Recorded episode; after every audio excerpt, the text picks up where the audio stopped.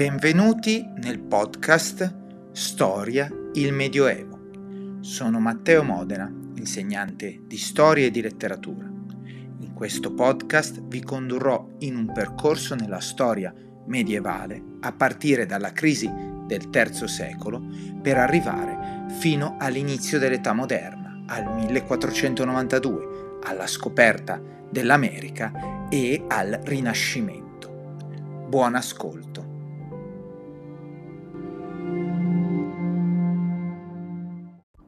Quarta puntata. La crisi del terzo secolo. All'inizio del terzo secolo abbiamo visto come Roma fosse un impero vastissimo, ma questo impero non era però esente da problemi, non era esente da difficoltà, soprattutto ai confini. C'erano infatti due zone in Asia l'impero dei Parti non era stato mai sottomesso di fatto dai Romani e continuava a spingere con incursioni, in particolare eh, dopo il 224 quando prese il potere una nuova dinastia di regnanti, i Sasanidi, che eh, erano diciamo più aggressivi dei loro predecessori. Ma il vero motivo di pericolo e di, poi vedremo di cambiamento non veniva dall'Asia, veniva dal cuore dell'Europa, lungo i confini nord-orientali. È in questa zona che premono verso l'impero i barbari. Queste popolazioni di origine germanica, barbari è una parola che viene dal greco inizialmente, viene usata dai greci per indicare chi non parlava la lingua greca e che quindi balbettava in qualche modo, parlava in questo modo incomprensibile. Scusate. I romani adottano questa parola, eh, come adottano molti costumi e molte idee dal mondo greco che percepiscono come superiore dal punto di vista culturale sotto molti aspetti e la applicano a tutte le popolazioni non romane e non greche. Quindi i barbari che si trovano, eh, diciamo, nel, ne, nella zona tra i fiumi Reno, Vistola e Danubio, quindi nell'Europa nord-orientale.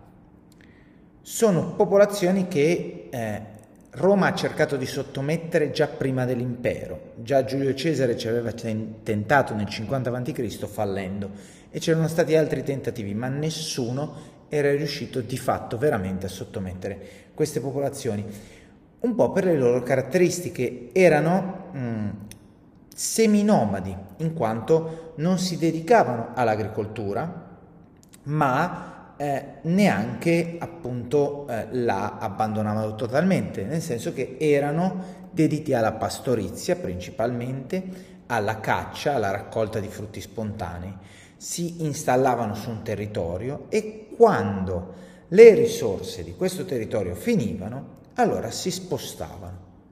Ma il vero cuore eh, economico e sociale del, dei barbari, delle popolazioni germaniche, era la guerra, era quello il metro, eh, lo vedremo bene, di mh, mm, giudizio, anche di valutazione della popolazione. I guerrieri, i soldati erano la classe privilegiata e quindi erano proprio i guerrieri che compivano razzie eh, verso altre città, verso altri villaggi, li depredavano e questo forniva beni e ricchezze eh, al resto della popolazione.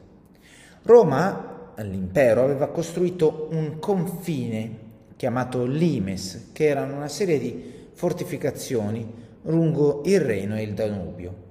All'inizio con lo scopo di dividere eh, i romani dai barbari, chi aveva una civiltà evoluta, progredita, eh, organizzata con le migliori tecniche, città, strade, acquedotti e chi invece viveva in villaggi provvisori, era diviso in tribù, eh, aveva eh, come forma di scambio economico il baratto e soprattutto, mentre i romani avevano leggi scritte, fisse, regolate, i barbari avevano leggi non scritte.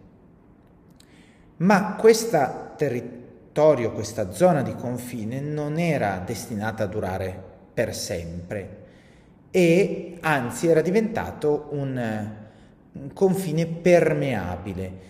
Eh, I barbari spesso, i germani spesso entravano all'interno di Roma anche perché chiamati dai romani in maniera abbastanza regolare, eh, soprattutto quando c'era necessità di, mm, di uomini per la guerra. Lo abbiamo detto, i germani erano ottimi guerrieri e quindi quando i romani, quando l'esercito romano aveva bisogno di guerrieri, andava di fatto a prenderli eh, dalle popolazioni barbariche. E queste popolazioni barbariche entrando eh, all'interno del, dell'impero eh, avevano iniziato a sviluppare interesse verso questo stile di vita nuovo rispetto a loro e quindi avevano in qualche modo, cercavano quindi in qualche modo di avvicinarsi, di copiare lo stile di vita romano.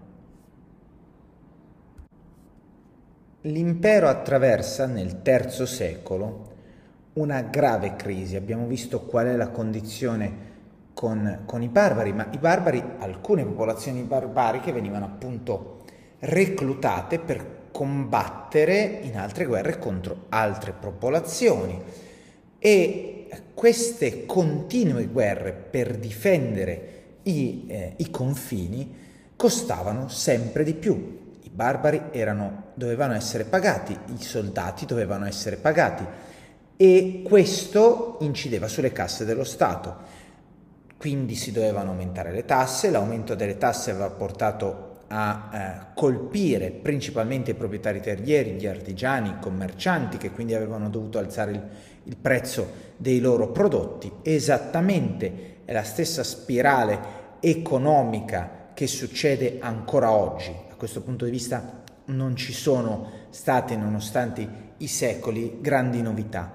E toccando un elemento fondamentale in storia, spesso si corre, si arriva a questo punto, Toccando il prezzo del grano, sta succedendo anche oggi nel 2022, lo vediamo con la crisi legata alla guerra in Ucraina, che è uno dei grandi produttori di grano del mondo, l'aumento, torniamo a Roma, l'aumento del prezzo dei cereali, eh, che era la base, come oggi, dell'alimentazione, eh, aveva reso difficile la vita per la popolazione. Quindi una popolazione che vedeva crescere il costo del, del cibo di prima necessità era una popolazione malnutrita, indebolita e quindi più soggetta a essere colpita dalle malattie. Tra il 250 e il 270 la peste colpì i territori dell'impero e questo portò a una crisi demografica tremenda. Si calcola che circa il 30% degli abitanti dell'impero morì nel corso del III secolo. Questo peggiorò ulteriormente la crisi economica perché venivano a mancare persone, persone per svolgere i lavori principali, appunto l'agricoltura, eh, quindi la produzione del cibo. Mancando quindi mm, chi produceva il cibo, cibo che doveva arrivare nelle città, le città iniziarono a spopolarsi, la gente iniziò a fuggire dalle città che erano anche più soggette alla peste, ovviamente, perché come sappiamo le il, il, contatto tra, tra, esseri umani, gruppi di esseri umani, diffondono, nei, nei gruppi si diffondono di più le malattie, lo sappiamo benissimo per la crisi pandemica che ci ha colpito. E quindi molti si spostano nelle campagne andando a lavorare nelle ville, le aziende agricole degli, degli aristocratici, che diventano delle piccole entità autosufficienti.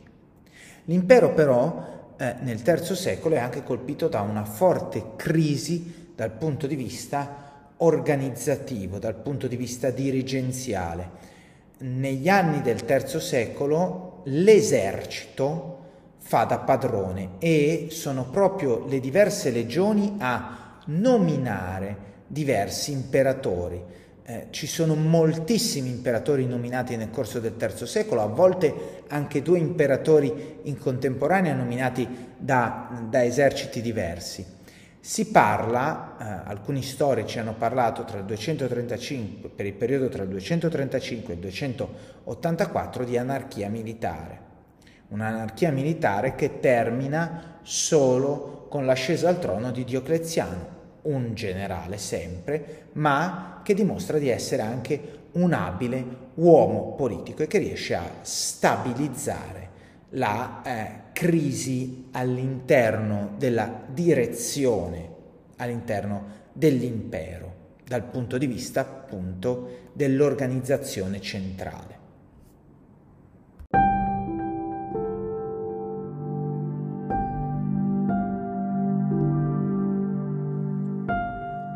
Tutto per la puntata di oggi.